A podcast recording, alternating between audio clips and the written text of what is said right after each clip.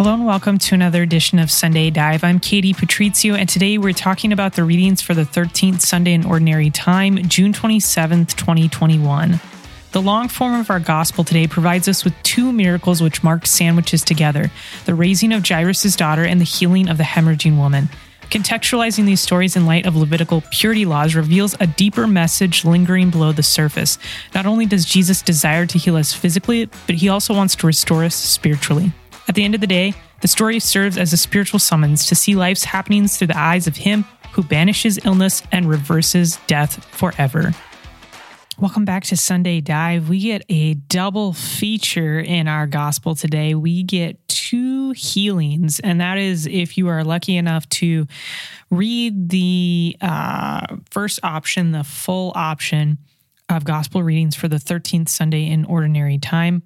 It is not unusual when you have a long gospel, uh, which is uh, the case here for the 13th Sunday in Ordinary Time, to get a uh, an option B, which pares down the gospel reading. So our option A, the full gospel reading, is Mark chapter 5, 21 through 43. As you can see, pretty long, some 22 verses. Um, so the shorter option cuts out one of the miracle stories. And who wants to do that? I mean, I'm no judgment on your priest or pastor if they read the shorter version, but as you know, if you've listened to this podcast long enough, we don't we don't read the shorter versions. We we go for the the full the full you know five course or whatever however big meal that our Lord feeds us in his beautiful words in the scriptures. And quick note, I feel like I say that every time I start a podcast episode, but this is a quick note, just a little a little exciting uh, kind of milestone. We're at episode 70. This is episode 70. So maybe episode 75 is a bigger milestone, but episode 70 seems pretty exciting to me. So thank you all for having listened. Um, and please continue to recommend the podcast if you feel so inclined to your family and friends. Thanks again to those of you who have recently reviewed the podcast on Apple Podcasts. Please continue to do that if you haven't already. And uh, if you have a, a few minutes, please be sure to leave a comment on your review as well. Let's begin as usual reading our gospel together. I'm reading from the Revised Standard Version, and we are looking at Mark chapter 5, verses 21 through 43. And when Jesus had crossed again in the boat to the other side, a great crowd gathered about him, and he was beside the sea. Then came one of the rulers of the synagogue, Jairus by name, and seeing him, he fell at his feet and besought him, saying, My little daughter is at the point of death. Come and lay your hands on her, so that she may be made well and live. And he went with him. And a great crowd followed him and thronged about him. And there was a woman who had had a flow of blood for 12 years and who had suffered much under many physicians, and had spent all that she had, and was no better, but rather grew worse. She had heard the reports about Jesus, and came up behind him in the crowd, and touched his garment. For she said, If I touch even his garments, I shall be made well. And immediately the hemorrhage ceased, and she felt in her body that she was healed of her disease. And Jesus, perceiving in himself that power had gone forth from him, immediately turned about in the crowd and said, Who touched my garments? And his disciples said to him, You see the crowd pressing around you, and yet you say, Who touched me? And he looked around to see who had done it. But the woman, knowing what had been done to her, came in fear and trembling and fell down before him and told him the whole truth. And he said to her, Daughter, your faith has made you well. Go in peace and be healed of your disease. While he was still speaking, there came from the ruler's house some who said, Your daughter is dead. Why trouble the teacher any further? But ignoring what they said, Jesus said to the ruler of the synagogue, Do not fear, only believe. and he allowed no one to follow him except Peter and James and John, the brother of James. When they came to the house of the ruler of the synagogue, he saw a tumult and people weeping and wailing loudly. And when he had entered, he said to them, Why do you make a tumult and weep? The child is not dead, but sleeping.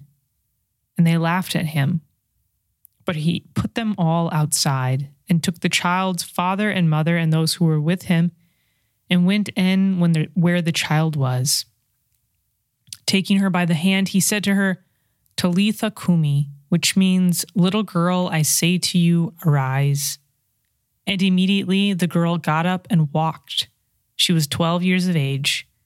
And they were immediately overcome with amaze- amazement. And he strictly charged them that no one should know this and told them to give her something to eat. Mark chapter 5, verses 21 through 43. Again, a long gospel reading, but who can resist this beautiful double feature which the church gives us here in Mark's gospel?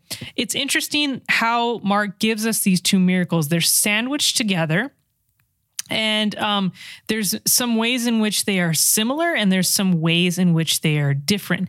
Before we get into comparing and contrasting the two, before we get into the specific details of each of the miracle stories, let's contextualize our setting. Um, Jesus is back from the eastern side of the Sea of Galilee. So last week we looked at the calming of the storm, and we said they were passing from one side of the Sea of Galilee to the other. And um, they were passing from the western Jewish side of the Sea of Galilee over to the eastern Gentile side of the Sea of Galilee. And what we kind of skipped over in the interlude here in Mark's Gospel um, in the lectionary are some exorcisms and and uh, and uh, powerful things that Jesus does on the Gentile side of the Sea of Galilee. So, as it says in the beginning of our gospel here at verse 21 of chapter 5, Jesus crossed again in the boat to the other side. And when he comes to the other side, again, a great crowd gathers about him. Remember, we said that last week we found Jesus in the boat, teaching from the boat on the Sea of Galilee for a couple reasons. One, because the crowd is so large that his safety is possibly in jeopardy. And two, because the crowd is so large, he uses the natural acoustics provided by the water of the Sea of Galilee in order to teach this large crowd. Okay. So he's uh, frequently, it appears, if you're paying attention as you read through the gospel, now in this point in Jesus' public ministry, he's frequently accompanied by large crowds. And we see this once more. He passes back to the western side of the Sea of Galilee, and it appears that he hasn't even quite made it far from the shoreline before he's getting uh, pressed upon by a crowd. So says he crossed again in the boat to the other side. A great crowd gathered about him, and he was beside the sea. So he hasn't really even made his way uh, inland very far. If, if at all, he might still be on the shoreline when a great crowd gathers about him. Okay. And we're immediately introduced by Mark to one of the members of this crowd. It's a man named Jairus. Okay. And we're told that he is one of the rulers of the synagogue. What does that mean? Now, it doesn't mean that he was one of the priests of the synagogue, but it meant that he was a layperson who had a role in the synagogue.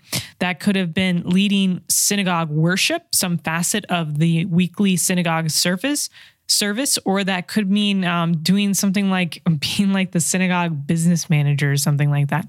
Um, I guess I suppose perhaps at the risk of um, of kind of demeaning the the uh, the the Jewish tradition and Jewish lifestyle, we could possibly say that Jairus was like uh, like church staff, like lay a lay ecclesial minister or something like that in the synagogue. Okay.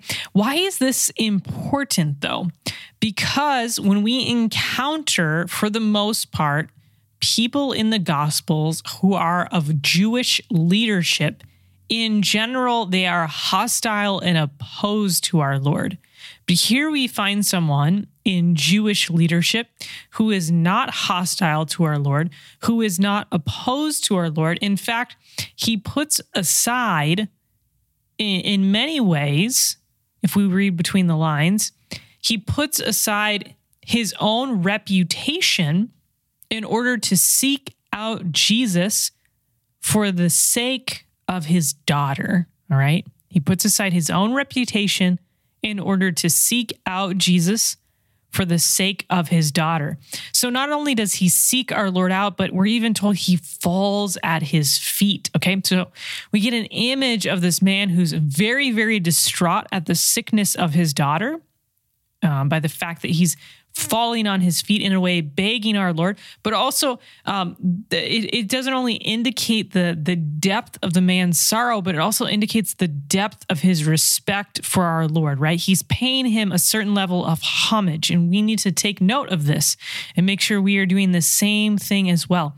And what does he say to Jesus? My little daughter is at the point of death.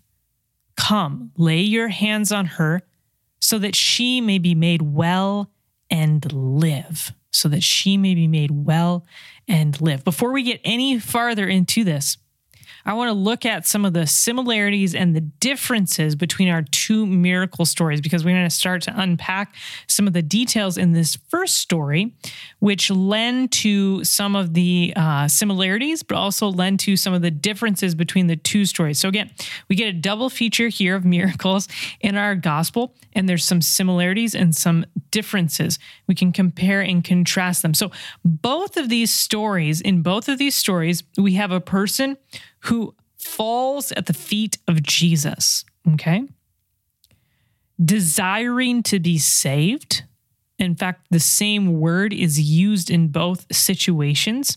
Um, it's it's translated typically desiring to be made well, but the the uh, the depth of the meaning implies not only like physical wellness, but it implies something more robust, so the Greek word is sozo, which can be translated as, as I've implied, saved. So both in, in both stories, we have someone falling at the feet of Jesus.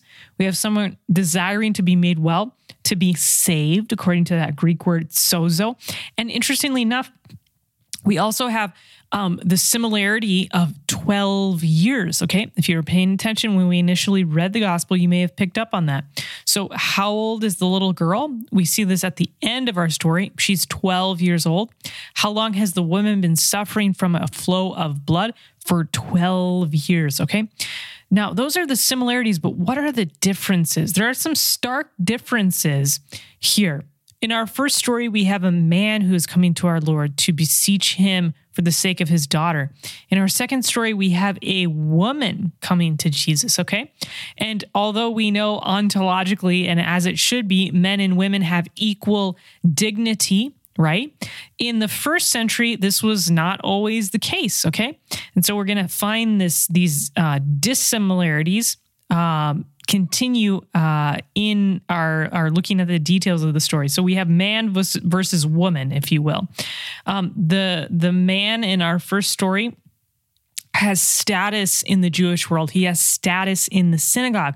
The woman is quite the opposite. Okay, we're going to get into this when we delve into her story in particular, but she is ritually impure and unclean, which um, precludes her from participating in the synagogue. Okay, so the man has a place of status in the synagogue.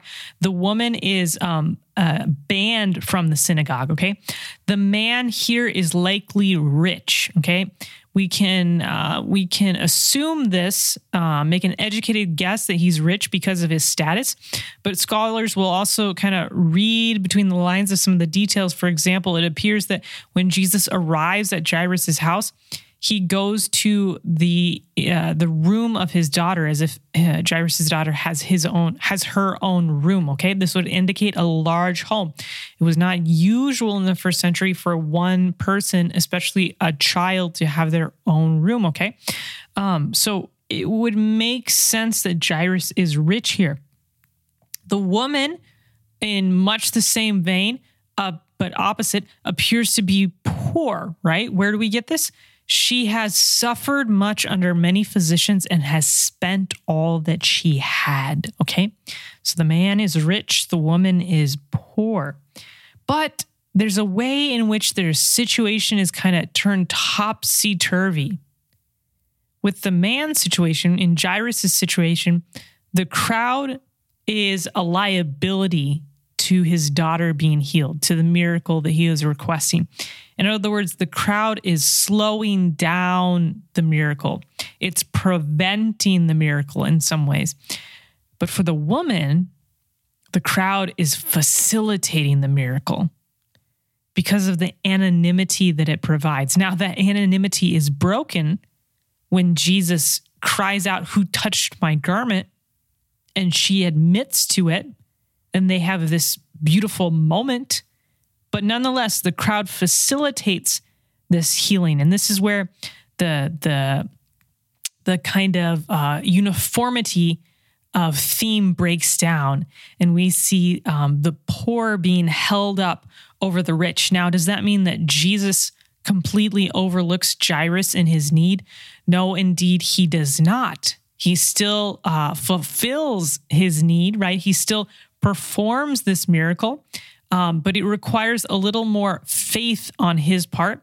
And in a way that God can only do, he uses this greater evil of the little girl's death versus simply her sickness to bring um, more good and beauty and glory out of it, right?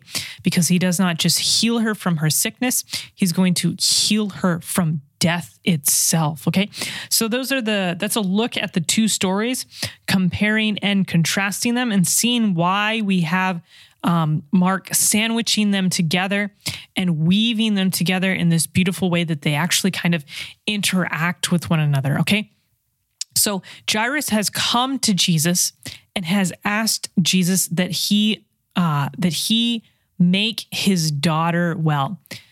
Uh, each of the times in the Gospels, and I believe it's three particular times that a parent comes to Jesus on behalf of their child, you get uh, you get an intensity in their request that is not necessarily present um, in other miraculous uh, healings and other requests for miraculous healings.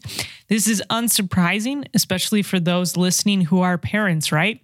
There would be an intensity to your own request if it was about uh, your child versus simply about yourself, right?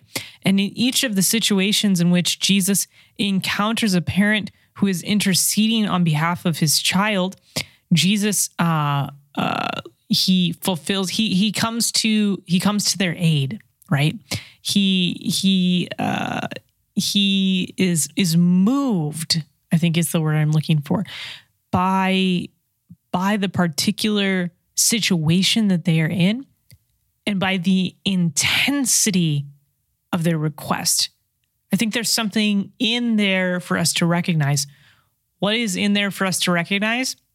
That jesus really truly empathizes with the distress of a father.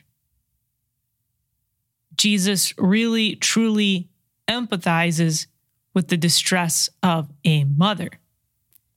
Why is that? Because God Himself is Father eternally.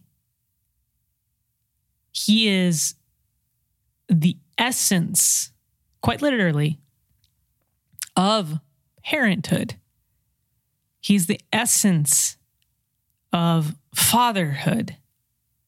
And so, in a unique way, Jesus, as God, is able to em- em- empathize in a unique way with the distress felt by a mother or a father over their child and that that that distress that shared distress that empathy causes him to act okay?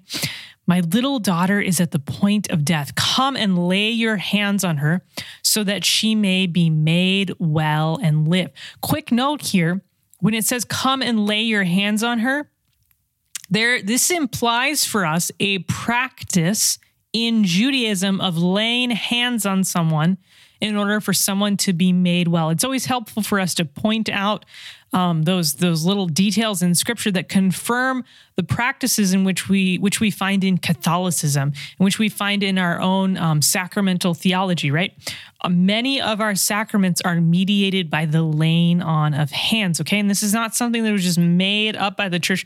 This is a, uh, a practice and an idea very rooted in Judaism. Okay, so it was not weird that Jesus would lay hands on people. People expected our Lord to lay hands. And here he's even requested to lay hands. Come, lay your hands on her that she may be made well and live. And there, where we have in the RSV the translation, be made well, is that Greek word sozo that I was referring to that has a much more robust depth of meaning to it. Uh, it doesn't just refer to um, uh, healing from a physical sickness, but it literally means that she may be saved. Okay. And we're going to see how this uh, points to the greater reality of what Jesus actually, the healing that Jesus actually wants to bring into the world. Our Lord wants to bring physical and even temporal healing into the world. By temporal, I mean like temporary, okay? Um, healing that will only last for a time. Why do I say temporary? Well, for example, looking ahead, our Lord is going to raise Jairus' daughter from the dead. Is she going to die again? Yes. Okay. So our Lord does want to do that, but he also wants to bring into the world a once for all healing such that as we look forward when we get to it in our gospel and we see Jesus actually raising Jairus' daughter from the dead, we're going to see language in the original Greek that points to Jesus' own resurrection. And what does that do for us?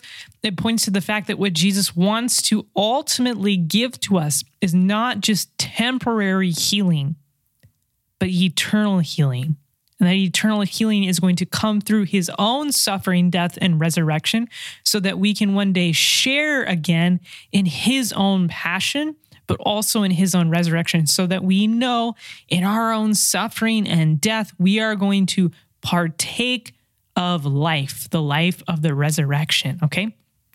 So Jesus is not going to just make her well physically. He's going to sozo her. He's going to save her. Okay, this is when we get completely interrupted, and the story itself is kind of interrupted. So Jesus um, responds to the request of Jairus, and we see this um, this kind of response when at verse 24 it says he went with him. Okay, so he's consenting to the desires of Jairus by going with him. He's going to go to his daughter, and he's going to um, we we assume lay hands on her. But this whole story is uh, kind of jarringly interrupted with the introduction of the crowd and this woman a crowd followed him and thronged about him.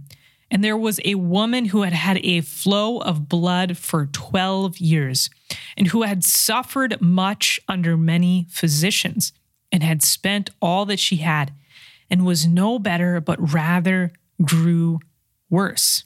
She had heard the reports about Jesus and came up behind him in the crowd and touched his garment.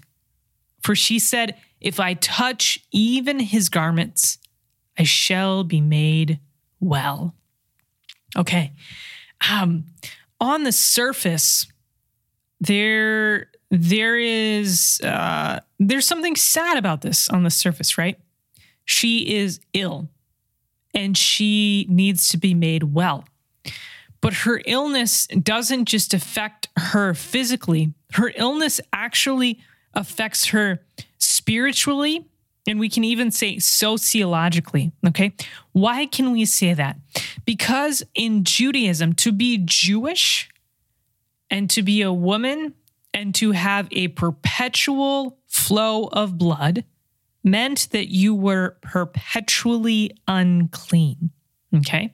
So, for example, we can turn back to in the Old Testament, Leviticus chapter 15, and we can look at several verses, uh, specifically verses 19 through 25, that outline what uh, what kind of status you had as a Jewish woman if you had a flow of blood. Now remember, I think we've talked about this before. The book of Leviticus is has its name Leviticus because it is for the priests the Levites. Okay. So it's kind of the priestly manual, which is why sometimes it reads really weird. Like frequently, people who try to read the Bible cover to cover get to Leviticus and are like, no, not happening because it's a little bit weird, some sections of it, but also it's just, it's a little bit boring. It's because it's a manual, it's a priestly manual. Okay. It's uh, it'd be like sitting down and reading the general instruction of the Roman Missal or something. Some nerdy people like me periodically think it's fun to do that, but in general, wouldn't be very entertaining. Would probably be really good at putting you to sleep.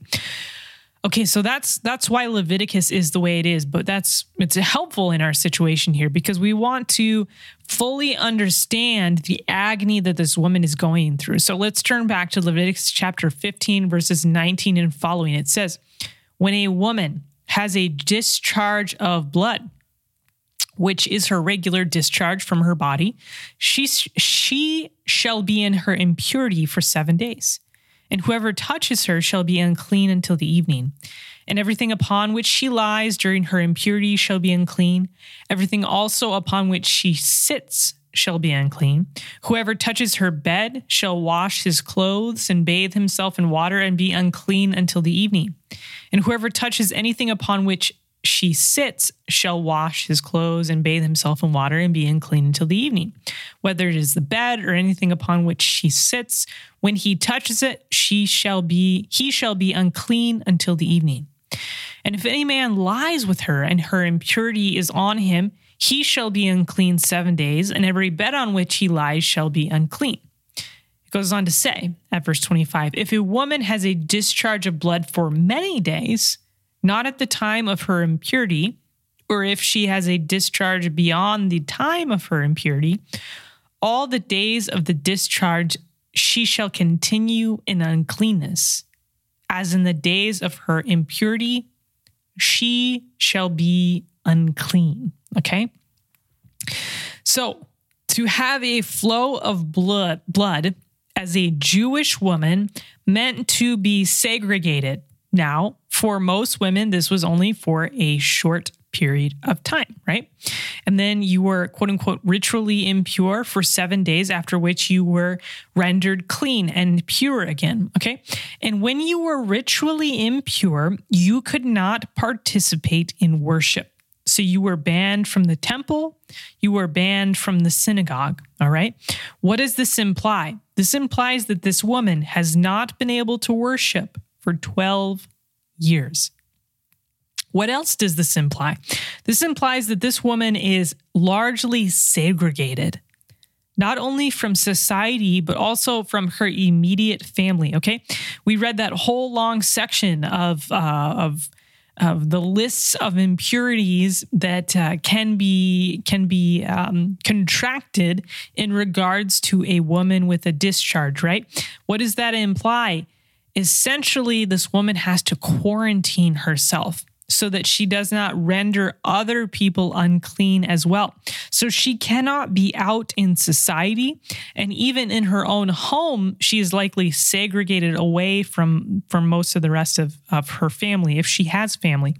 Not only that, but if she is married, she cannot be intimate with her husband. And this has been going on for 12 years, okay? So this is a woman who has been tormented with um, with uh, physical suffering, with spiritual suffering, with largely emotional suffering. Okay, everything that we can that, that can be um, implied from uh, separation from worship, from society, and even from family, even from her own husband. Okay. This is a terrible, terrible situation to be in. And not only that, but she has tried and tried and tried going to all these doctors and spending all of her money to be made well again. Not only has she not gotten any better, but according to the scriptures, she has gotten worse. One of the things that I love about this story in particular is that because is that it, it still really resonates, I think, with many people, especially obviously with women. Okay.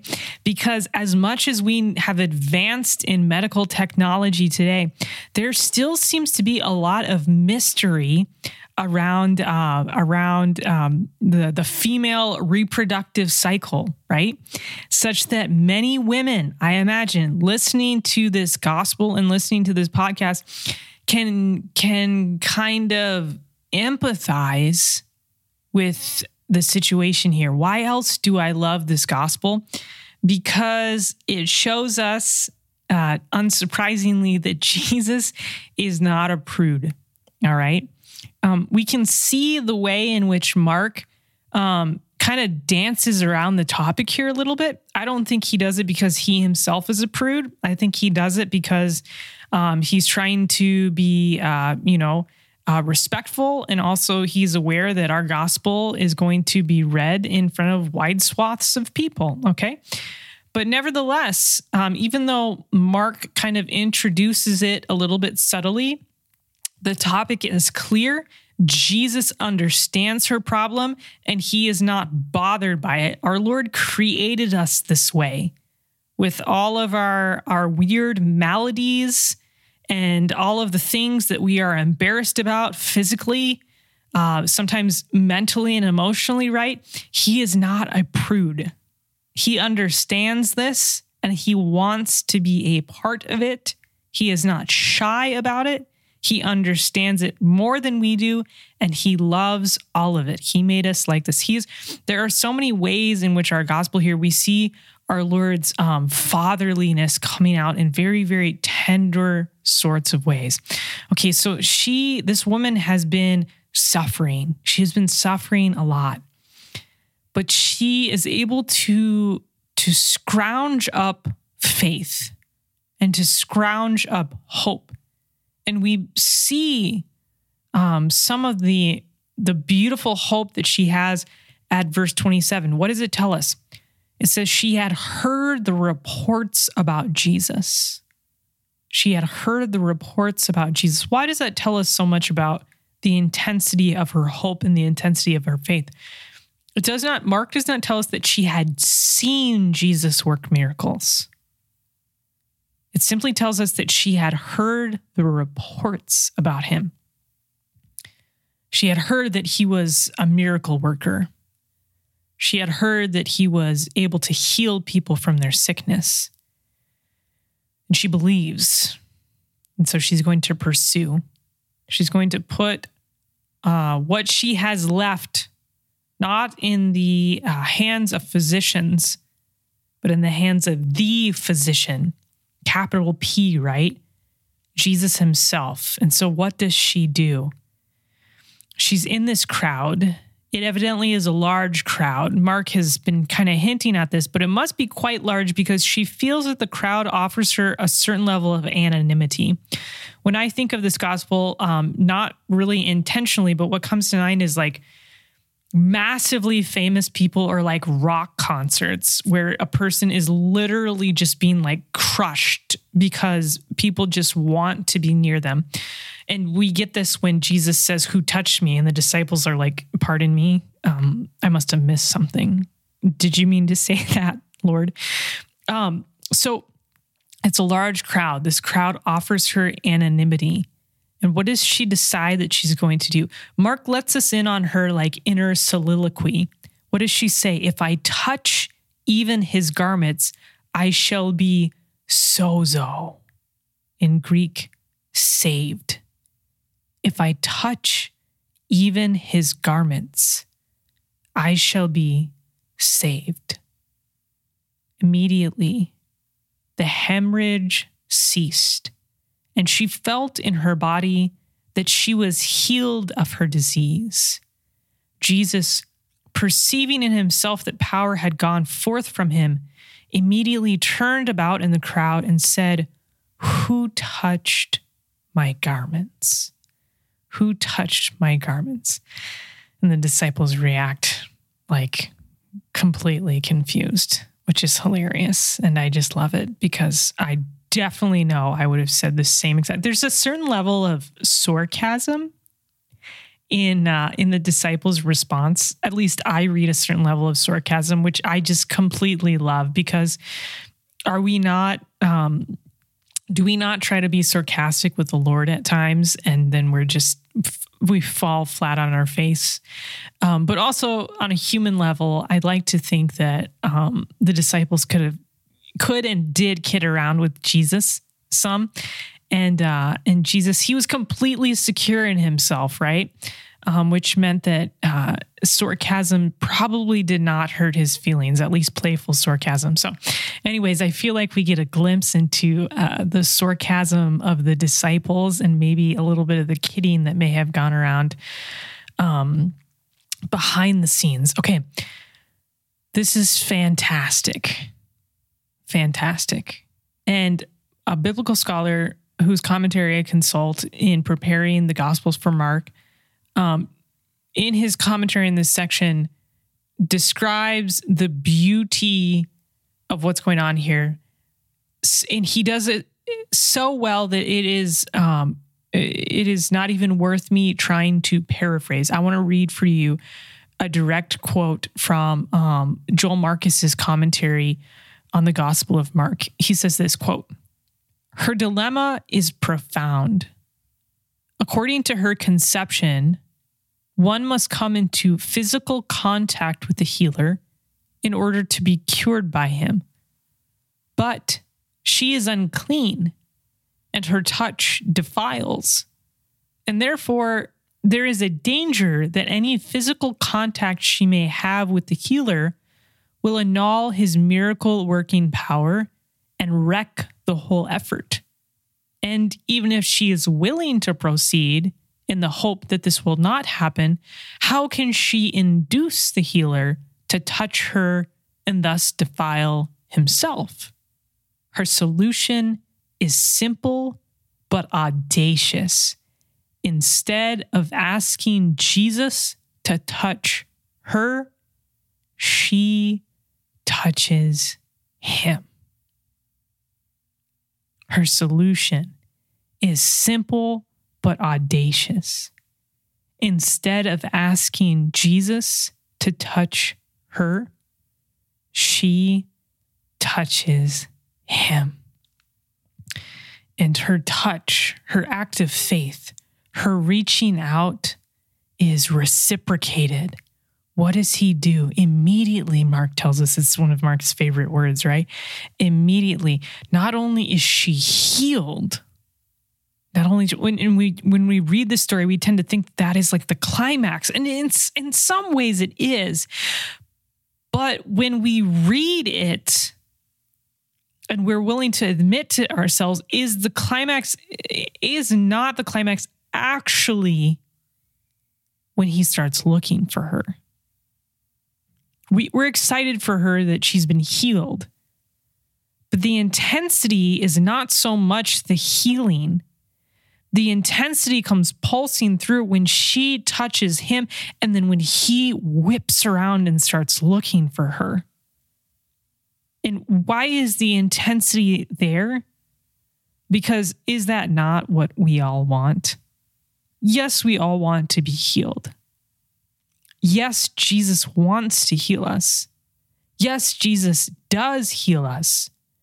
But when he looks for us and when he looks at us, all of a sudden we realize it's not healing that we wanted at all. What we want is him to look for us, to look at us. If you pay attention in the Gospels, people's lives are changed when Jesus looks at them. Jesus was walking along the Sea of Galilee and he saw two brothers, Peter and Andrew. He looked at them. He was walking along the Sea of Galilee. He saw two brothers, James and John, and he looked at them. It happens all throughout the Gospels. His gaze is life changing. And so, not only is the power that comes forth even from his garments life changing, but even more than that, the power that comes forth from God wanting us, looking for us, and then locking eyes with us is what actually heals and changes us. It's beautiful because um, if you analyze the the grammar in our story, um, scholars have noted that when the woman touches him. It's the first time in a, in a whole series where Mark uses a finite verb. It follows uh, a series of seven participles. So, as Joel Marcus translates it, he says, and a woman being in a flow of blood for 12 years and having endured many treatments from many doctors and having spent all her money on them and not having benefited at all, but rather having gotten worse, having heard about Jesus and having come behind him in the crowd touched him. And he says that word touch thus gains extraordinary intensity as the climax of the string of participles. And yet, with all that intensity, that alone is not the climax. What is the climax? When Jesus starts looking for her. Joel Marcus says that it reminds him of how St. Paul corrects himself um, kind of in Galatians 4 9. At Galatians 4 9, Paul says, Now that you have come to know God, or rather to be known by God. Now that you have come to know God, or rather to be known by God. See, there are many ways in which we can convince ourselves that our lives or our relationship with God has been initiated by us. No, God always initiates from the very beginning, right? From from creation, but also from the fall in the garden. Adam and Eve hide from God, but what does God do? He goes looking for them.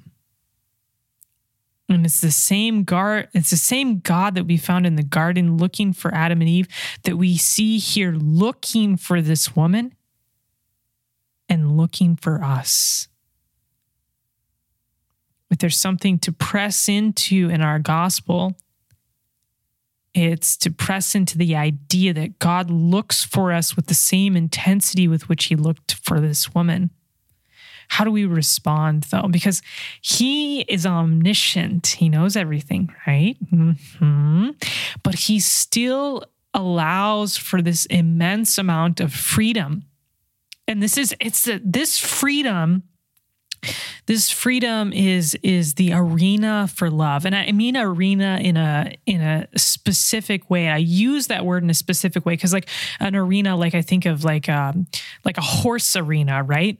It's it's this large round pen that because of the the walls of this pen because those are there those walls allow for all this this these beautiful things to take place. You know if you've ever gone to a horse show and see um and ha- see how these horse trainers can make these horses do these amazing things. But this this this pen this this this small wall this arena allows for that freedom okay?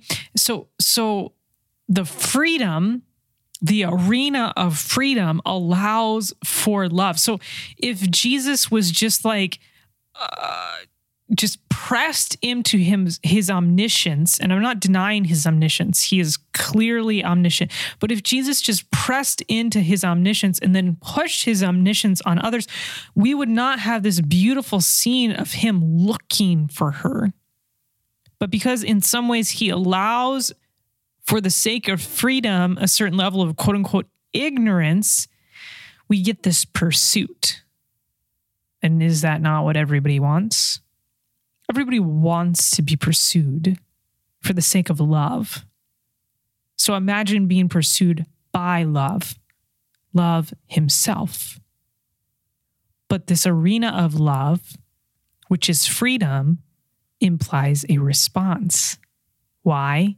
Because Jesus wants to be pursued too. When will we get this across to ourselves? That Jesus wants to be loved just as much as we do. We sometimes treat God like, oh, he is, he's big. He can handle it. Well, of course he's big and he can handle it. He can handle anything, but he's also super tender and he desires to be loved more than we do. This is a mind boggling idea, but I stand by the idea that somehow, in a mysterious way, God desires to be loved more than we do. And how do we respond to his desire for our love? We ought to respond as the woman does. As the woman does, she does not want to leave Jesus hanging. And how could you, when love himself is like is spinning around saying, Where is she? Who touched my garments? He looked around to see who had done it, but the woman, knowing what had been done to her, came in fear and trembling and fell down before him and told him the whole truth. And he said to her, Daughter, your faith has made you well. Go in peace and be healed of your disease. Everything that we've ever wanted is contained in a small gaze.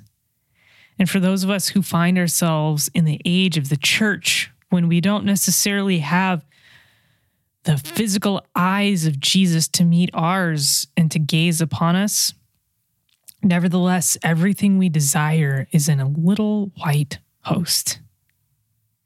And so our gaze in the Eucharist, our gaze can be found. Our gaze being the gaze of Jesus, right? So keep that in mind. Keep that in mind when we when we think about this arena of freedom which allows for love and that our Lord wants to be loved even more than we want to be loved. How do we respond to that? Oh man, I haven't even gotten back into the uh, the the the wrap up of our second miracle. So let's do that in the last few minutes of our time together. Verse 35 While he was still speaking, there came from the ruler's house some who said, Your daughter is dead. Why trouble the teacher any further? But ignoring what they said, Jesus said to the ruler of the synagogue, Do not fear, only believe.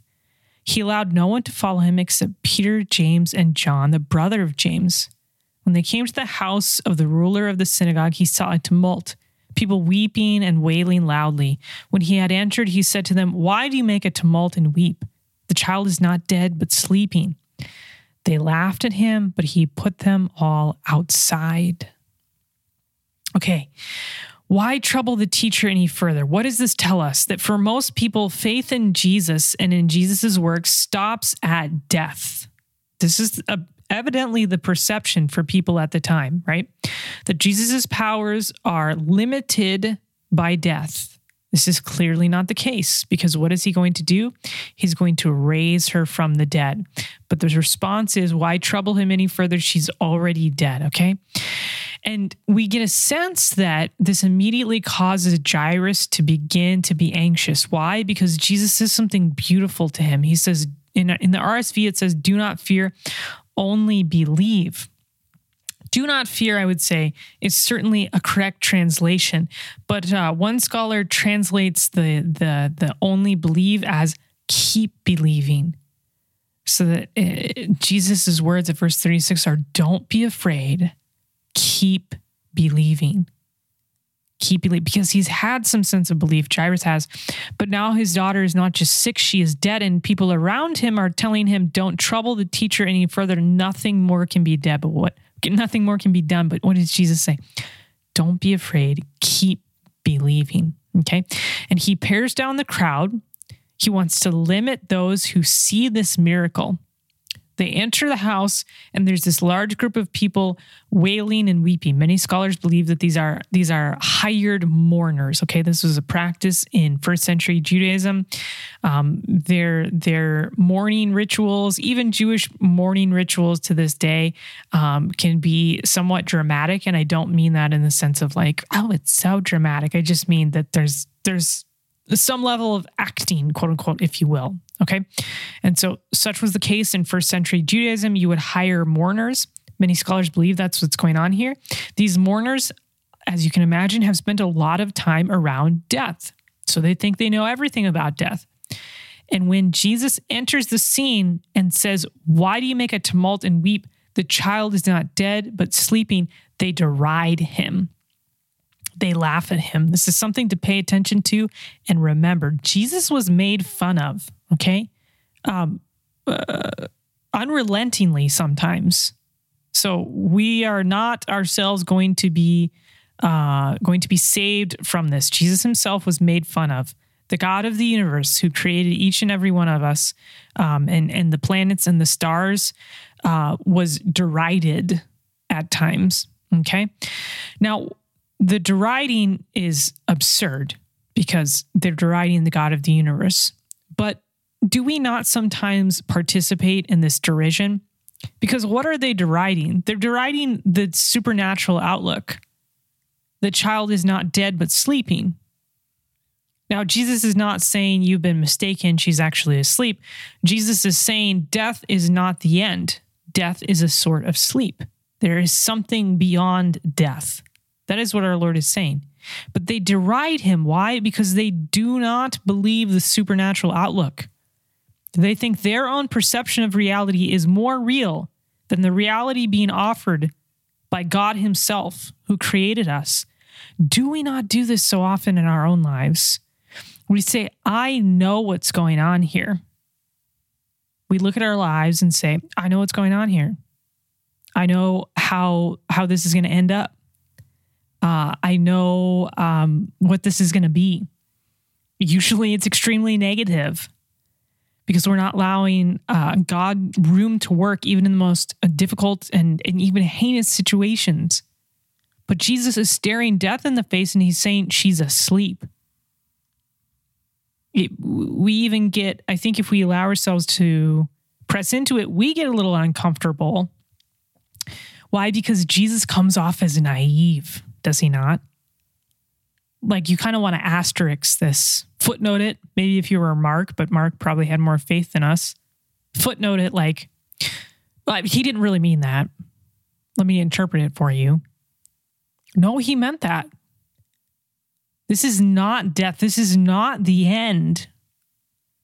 There's something beyond this. I can make good come of this when we are tempted to think that God is naive, we must remind ourselves who created the stars? Did you?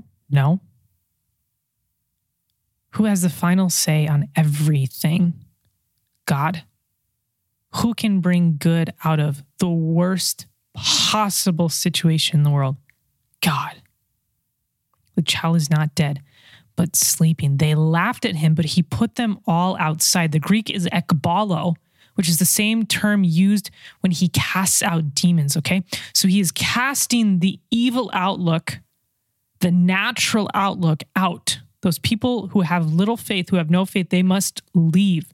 He takes merely the child's father, mother. It says those who are with him, the implication is Peter, James, and John, and they go in. And what does Jesus do? We have a repeat in many ways of our first miracle because we have a touch, we have a contact. So the hemorrhaging woman was afraid in some ways of touching Jesus because it should have rendered him unclean. But the opposite always happens. We saw this in the miracle of the leper the leper does not make Jesus unclean. Rather, Jesus makes the leper clean. The hemorrhaging woman doesn't make Jesus unclean. Jesus makes the hemorrhaging woman clean. And it was, uh, according to Jewish ritual purity, to touch a corpse rendered you unclean. But again, is Jesus rendered unclean? No. He touches her, taking her by the hand. He says, Little girl, I say to you, arise. And Mark preserves the Aramaic not just the Greek or the Hebrew, the Aramaic, Jesus' everyday tongue, likely, here for us. Talitha Kumi, little girl, I say to you, arise. And at verse 42, we get uh, the implication of this, not just proximately or immediately, but finally, the final fulfillment in the Greek language. It says at verse 42 immediately the girl got up and walked. And that Greek word, got up, is anastemi. And that's the same word that we use to refer to Jesus's resurrection, anastemi. So that, so that um, to say Christ is risen in Greek, this is the the the common Easter greeting that you would greet one another with in uh, in Greek circles, like Greek Orthodox circles, etc., etc. You say Christos anesti. Christ is risen, and immediately the girl got up anastemi. Now this comes after Jesus says to her, originally in Aramaic, Talitha Kumi, but Mark gives us the Greek translation, little girl, I say to you, arise. That Greek word, egiro, also is the same word used for the resurrection itself, Jesus' body being raised up on the third day. The little girl, anastemi, Christos anesti, Christ is risen. And the response to that if you're like in Greek Orthodox circles and someone comes up to you at Easter, Christos anesti, alithos anesti, indeed he is risen. They were overcome with amazement, but he strictly charged them that no one should know this, and he told them to give her something to eat. This last clause here, this last verse, shows forth the tenderness of God it's uh, one of the many occurrences of what's called the messianic secret in Mark. Sometimes it's called the Markan secret, in which Jesus tells people not to tell others about his his works, his miracles. Why would he do that? There's a couple of reasons. For one, because our Lord knows that his miracles are not always going to be responded to well. So, for example, he's going to raise Lazarus from the dead uh, later when he raises Lazarus from the dead, it's going to be the impetus for his own death because they're so the the Jews are so angry at his miracle working that they're going to kill him. Okay. So Jesus keeps some of his miracles secret so as not to bring about his death prematurely. Okay. And isn't that absurd? That's so absurd. It is absurd. Don't judge others though. We need to turn inward to see where we harbor absurdity um, in our reactions towards God. But what else? He he charged them to tell no one. So this shows us that our Lord does not primarily use miracles um, just to show forth His own glory. Miracles naturally do this, but what is Jesus concerned with? Fame and the spreading of His message? No, He's concerned with alleviating suffering and pain. And what does he do then? He tells them to give her something to eat. Also, a concern with alleviating, alleviating suffering and pain, even the smallest ones like hunger. So many times I I, I believe, as I've hinted at, we see in our two miracles here in our gospel reading uh, God's fatherliness. I was reminded of a book I read recently called Abba's Heart. I, th- I think it's by Neal Lozano. One of the most profound things that I read in this beautiful book was Neal pointing out um, a, a, verse, a section in scripture that's really easy for us to gloss over. Uh, John chapter 14, verse 9. Philip has just asked Jesus, Show us the Father. And what does Jesus say? He who has seen me has seen the Father. And so so what Neal Lozano says is that the implication of Jesus' words is that when we long to know the heart of the Father, we merely have to look at the heart of Jesus because Jesus perfectly reflects the heart of the Father. And so as we read through our gospel here today and in general, and we hear Jesus calling people son, daughter, we see in him the image of the Father.